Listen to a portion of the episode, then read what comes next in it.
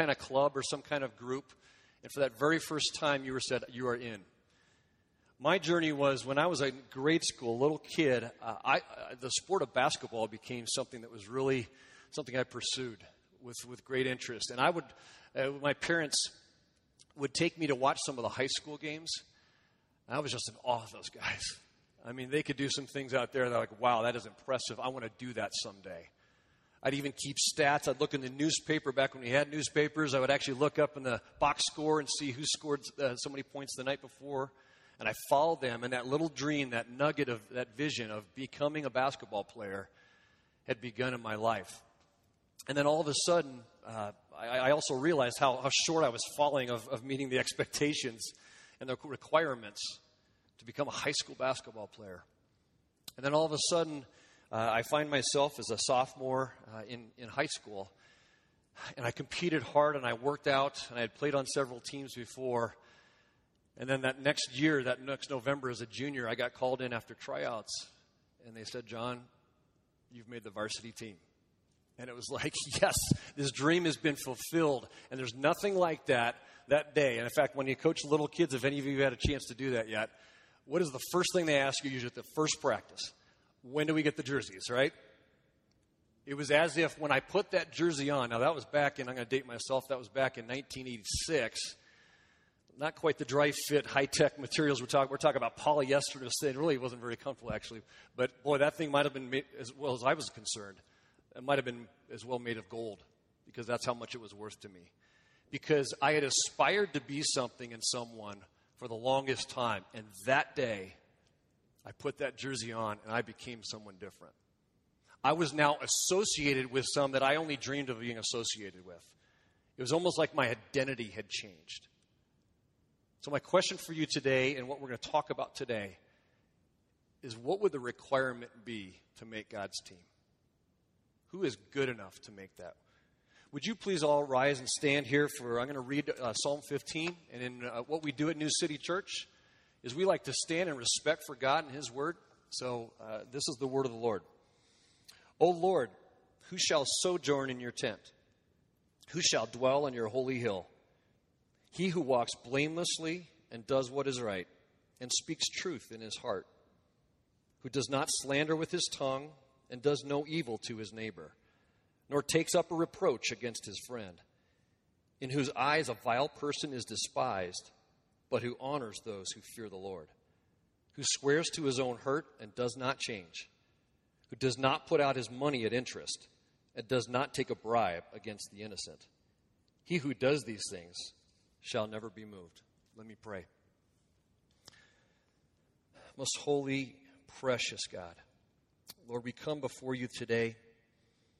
Lord, on this three day weekend, I know we've got a lot of things going on in our life. Lord, I just pray that by your Spirit, you would just clear the clutter right now.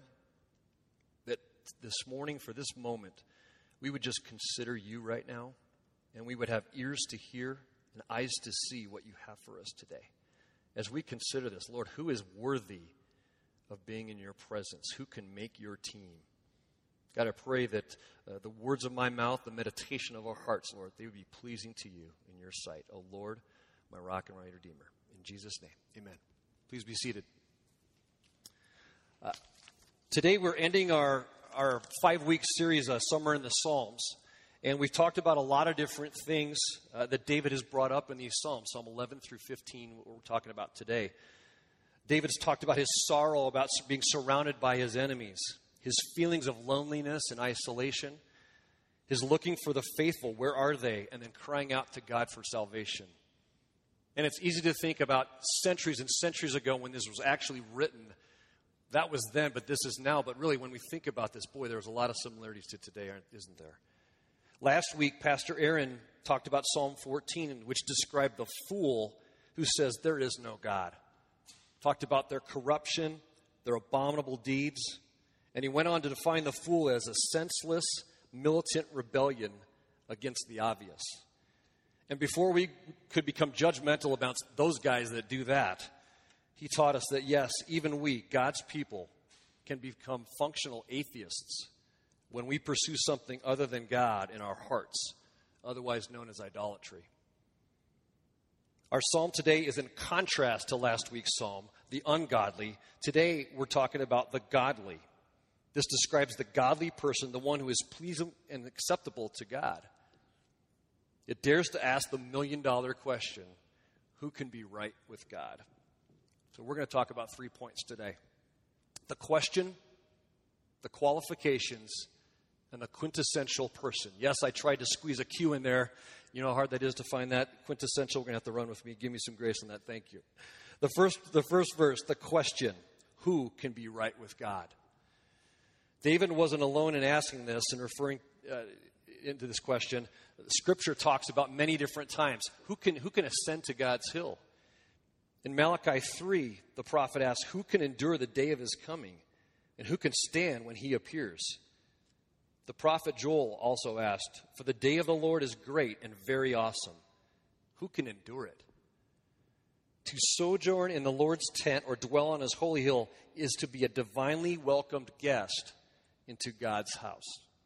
This was a reoccurring theme in Psalms. David wrote again in Psalm 23, the famous The Lord is my shepherd psalm, when he says in verse 6 Surely goodness and mercy will follow me all the days of my life and I shall dwell in the house of the Lord forever. Psalm 27 4 One thing I have asked of the Lord, that will I seek after, that I may dwell in the house of the Lord all the days of my life, to gaze upon the beauty of the Lord and to inquire in his temple. David said, If I had to ask a million different things, if I could sum it up in one, you only got one wish from God. This is what it would be I would dwell in the house of the Lord all the days of my life. To dwell in a house meant to be uh, like a child, under authority, under the rule, and even the supply of that owner. To live under a roof of an earthly home, or we know that, that means to meet the requirements, right? The do's, the don'ts, but also to receive all the benefits like food, shelter, and clothing. Not just anyone could dwell in the house either, only family and the closest of friends. When I was in middle school, I got to, like most of us, I think, we got to spend the night at some friends' houses, and most of them were pretty average homes. But I'll never forget uh, a friend of mine whose dad was a multimillionaire owned a five story mansion, and I got to spend the night. He invited me over one night, and, and I got to spend the night in one of the rooms in the, in the five story mansion. Wow, was that a treat! Can you imagine what this would be like to dwell in God's house? Uh, last, uh, last month, NFL Hall of Famer Frank Gifford uh, passed away. For those who don't know, he's a Hall of Famer. Uh, he was even had a broadcasting career on Monday Night Football. Uh, and his wife, Kathie Lee Gifford, was on the air, and, and she shared some insights on her husband's faith. Uh, he was spent most of his life in the limelight, in the, in the public eye, but underneath it appears that there was a Christian faith behind it. And one comment she made that stuck out to me was how later in his life, he grew deeper in his Christian faith. And in her words, she said, His world got smaller as his God got bigger. So let me ask you a question How big is your God? King Jesus, uh, in, or actually in, in, Isaiah chapter 6, he had a vision. The, the prophet Isaiah, who was doing God's work, prophesying on behalf of the living God, had an encounter with the living God. And in chapter 6, it says, In the year that King Uzziah died, I saw the Lord sitting above on a throne, high and lifted up, and the train of his robe filled the temple. Above him stood the seraphim. Each had six wings. With two he covered his face, and with two he covered his feet, and with the two he flew. And one called to another and said, Holy, holy, holy is the Lord God of hosts. The whole earth is full of his glory. And the foundations of the threshold shook at the voice of him who called and the house was filled with smoke. And I said, Woe is me, for I am lost, for I am a man of unclean lips, and I dwell in the midst of a people of unclean lips. For my eyes have seen the King, the Lord of hosts. Think about that. King Jesus, his robe was so big, so long. A king, a king, the longer the robe, the, the greater the majesty of the king. This king's robe filled the entire temple with glory. The foundation shook with the praise for this king. I just know that we have a tendency, I sure do myself, to create my own mind a limited view of who God really is. And consequently, when you have a limited view of who God is, we, we would think that He would have a limited view of His requirements. But if we've got a massive view of God, what kind of requirements would there be to live in His house, to dwell under His care? See, if you view God as a harsh ruler or a heavenly policeman or some kind of distorted view, maybe an unfair judge, you probably wouldn't have much interest in dwelling in God's house. And I've met many people who that, that is truly what they believe what God is. But that's a distorted view. It's unbiblical. Yeah, God is just and He's going to carry out His judgment. There's no question about that. But we also know that God is good, God's merciful, He's slow to anger. God is love. Not that He's just loving, He is love. So, can you imagine how incredible it would be to be accepted and dwell closely with this God? In the very next psalm, David shows how remarkable his view of God was when he said, In your presence there is fullness of joy. At your right hand are pleasures forevermore. So let's unpack this. What does it take to make the cut with God? Verses 2 through 5 list, list a number of different qualifications. But here's a couple things that jumped out to me. One, these are mainly matters of character that went beyond just the written law, the do's and the don'ts. They're not sacrifices or ritual purity, but moral righteousness that give access, access to God. It's also interesting to note that these are aimed as much at promoting the well being of others as it is for personal contact. There's four general categories listed. The first, they're directed, see, the direction of their life is towards God. This person walks blamelessly. This speaks to the overall direction of a person's life, their lifestyle, not just the talk, but also the walk. The person has an ordered, life, uh, ordered their life according to the Word of God, and any person who's on a journey of any sort, you're going somewhere, right? In Psalm 1, David said, Blessed is the man who walks not in the counsel of the wicked, nor stands in the way of sinners, nor sits in the seat of scoffers, but his delight is in the law of the Lord, and on it he meditates day and night. This word blamelessly could also be translated uprightly. So picture a tightrope walker walking narrowly on that wire. Cannot vary to the left, cannot vary to the, light, to the, to the right. This person does what is right. It's the demonstration of their faith that comes out in good works. And we know in book of James, he talks and says, Be doers of the word and not hearers only, deceiving yourselves. For if anyone is a hearer of the word and not a doer, he's like a man who looks intently at his face in a mirror. For he looks at himself and goes away at once and forgets what he was like. But the one who looks into the perfect law, the law of liberty, and perseveres, being no hearer who forgets, but a doer who acts, he will be a blessing in his doing. There's a difference between professing faith and possessing faith. Martin Luther said it once. He said, We are saved by faith alone, and that is absolutely true. But the faith that saves is never alone from works. That the byproduct of a transformed heart in Jesus Christ will be good works. Second category this person speaks with integrity. They speak truth in their heart. Now, compare this from last week's fool who spoke lies in his heart to the one this chapter 15 says is approved of the Lord. This is not merely a truthful word spoken out of the mouth, this is truth that resides in someone's heart. Remember, Pastor Aaron last week, he taught us it's not what comes out of your mouth that makes you an atheist, it's what you believe in your heart. Luke 6:45 says, "The good person out of the good treasure of his heart produces good, and the evil person out of the evil treasure produces evil. For out of the abundance of the heart his mouth speaks." Is very revealing to me in recent years how God has helped me to connect the dots between uh, scripture uh, verses that I've known for many years and understanding that I've landed on this truth God is more concerned with our motives than he is with our behavior. Let me say that again. I chose those words carefully. He's more concerned with our motives, our heart, than he is with our behavior. It's not that he's not concerned with our behavior, our words, and our actions, but we know all of those come really from inside of our heart.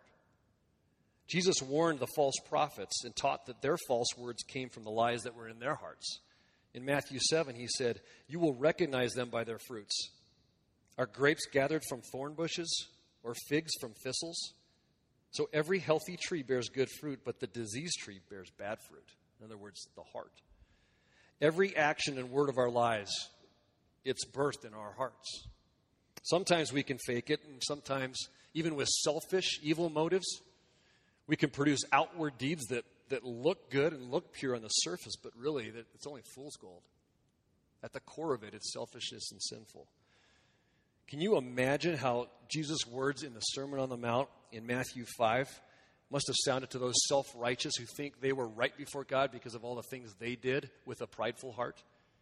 He said, You have heard that it was said, those of old, you shall not murder. Those who will be murder, those whoever murder will be liable to judgment. But I say to you that everyone who is angry with his brother will be liable to judgment. Whoever insults his brother will be liable to the council. And whoever says, You fool, will be uh, liable to the hell of fire. In other words, I'm keeping all the commandments, that's great, but have you kept the heart of the commandments as well? It's apparent that David had learned this lesson. He knew he could fool most people most of the time, but there was no way he was going to pull the wool over God's eyes. He said in Psalm 139 Search me, O God, and know my heart. Try me and know my thoughts, and see if there be any grievous way in me, and lead me in the way everlasting. This person also does not slander with his tongue. This is backbiting, malicious talk about someone when they're not present. Proverbs 11:12 speaks some truth to us. Whoever belittles his neighbor lacks sense, but a man of understanding remains silent. Speaking truth in our heart consists not only of uttering truthful words from a pure motive, but also in resisting the temptation to slander others. Sometimes the hardest thing to do is to bite our lip.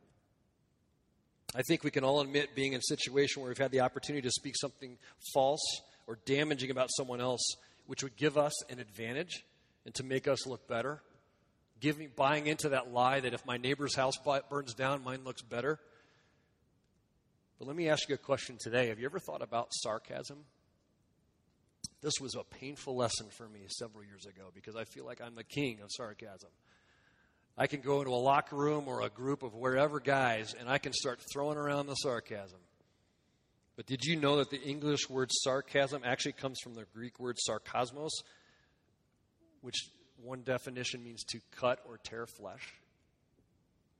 Think about it. I mean, think about when you're in a room. When I go into that room, when I go into that group of guys that I know, and I know it's a sarcastic environment, and for me to dwell with these guys, I've got to be sarcastic. What are the things I'm going to go look for?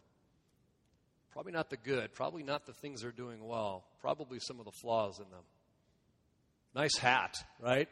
Hey, boy, another presentation like that, boy, you're going to be you're going to be climbing the ladder here, buddy, right? Now that may sound jovial, it might be sound fun, but at the core of it, really, it's tearing someone else down. It's a painful one. This is not acceptable to God. Proverbs 26 also says, like a madman who throws firebrands, arrows, and death, is the man who deceives his neighbor and says, I'm only joking. This person also does not take up a reproach against his friend. This seems to be talking more about gossip. We all deal with this. I know I'm tempted by this all the time, don't we? Maybe it's a coworker, a neighbor, maybe it's even a family member. Think about how much da- damage has been done in your life by someone who's been gossiping about you behind your back. The fact of the matter is, if there was no one there to listen to the gossip, it wouldn't go any further, would it? Plain and simple. John Trapp said, The talebearer carries the devil in his tongue, the tale hearer carries the devil in his ear. The knowing recipient of stolen goods is just as evil as the thief. David is described, describing a person who speaks no evil of anyone and does not make others' faults the matter of common talk. If an ill natured story came by them, they would disprove it if they can, and if not, they wouldn't go any further. This person swears to his own hurt and does not change, even if it costs them severely. They won't back down from keeping their word. Boy, it seems like there's a, there's a sore lack of integrity and, and truthfulness in our words today in our society, isn't there? We say one thing and do something else. That's otherwise known as hypocritical, right? This is speaking to keeping an oath, doing what you say what you're actually going to do, even when it doesn't benefit you. In other words, if you're a person of unshakable integrity, taken to the extreme, this person would even give their life to keep their word. Does that sound familiar? Isn't that what our Savior did for us? He kept his word all the way to obedience, obedience on a cross. This one is also hard for me to go through because how many times have you been around someone who's told you about a struggle in their life? Maybe it's a cancer diagnosis of a, of a dear family member. Maybe it's a struggle with a relationship or they just got laid off from work. And what's our good Christian response? Well, I'll pray for you. We'll be praying for you. Or maybe I should put that in a little more somber tone. We'll be praying for you. How many times have you said that and actually not done that?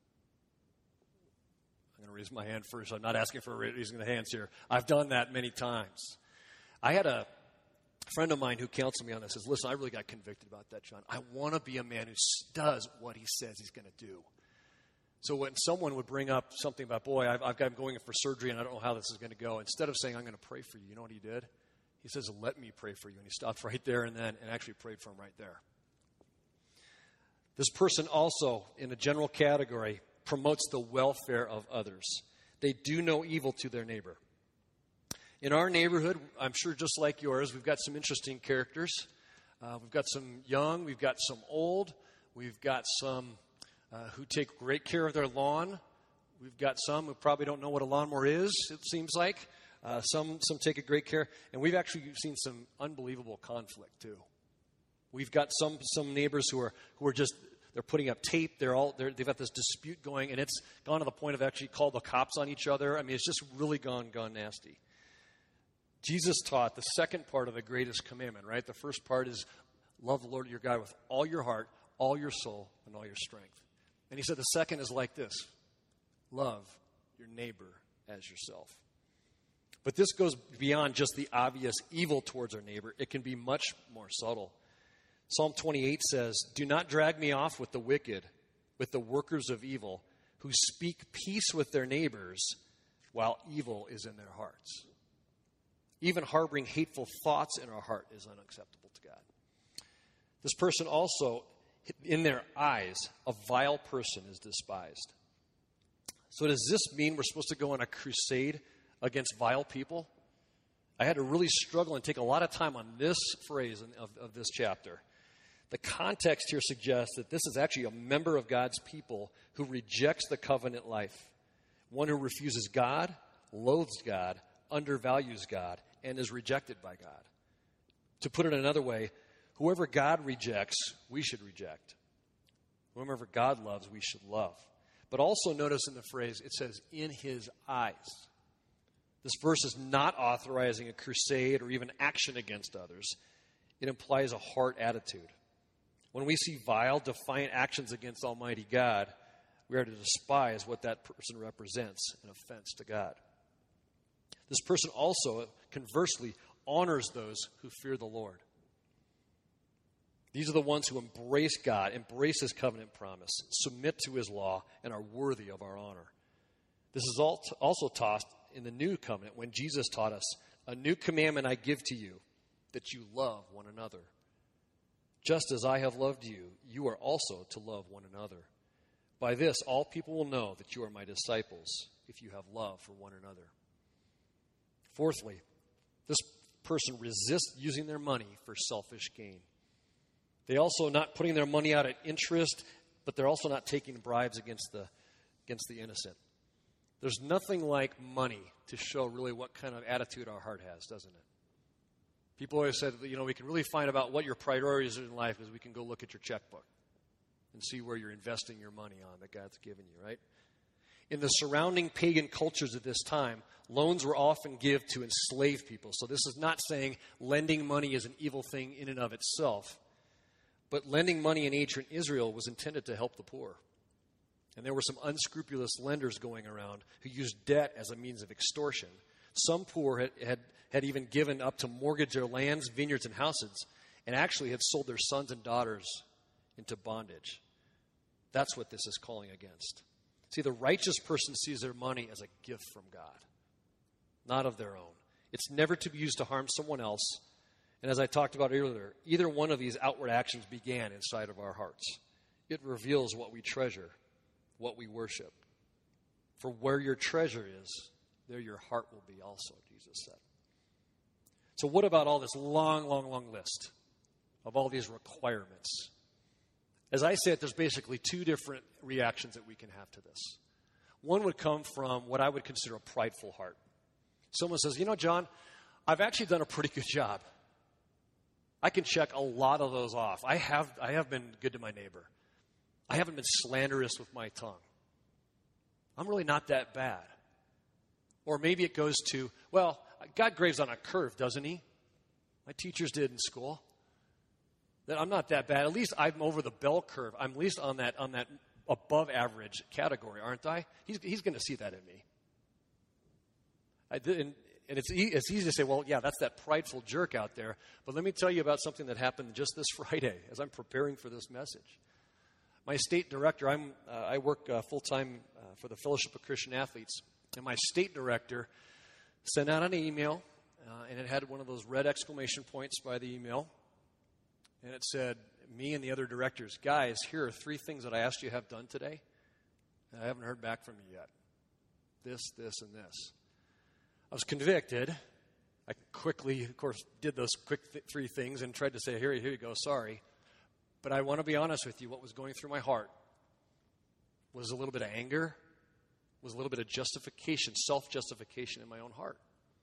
See, I was thinking, why would he have me do that? Why would it? And I was making all these excuses why I didn't just, I just wasn't a man of integrity who said, I would do this, boss, and I didn't do it. It creeped up on me, this pridefulness.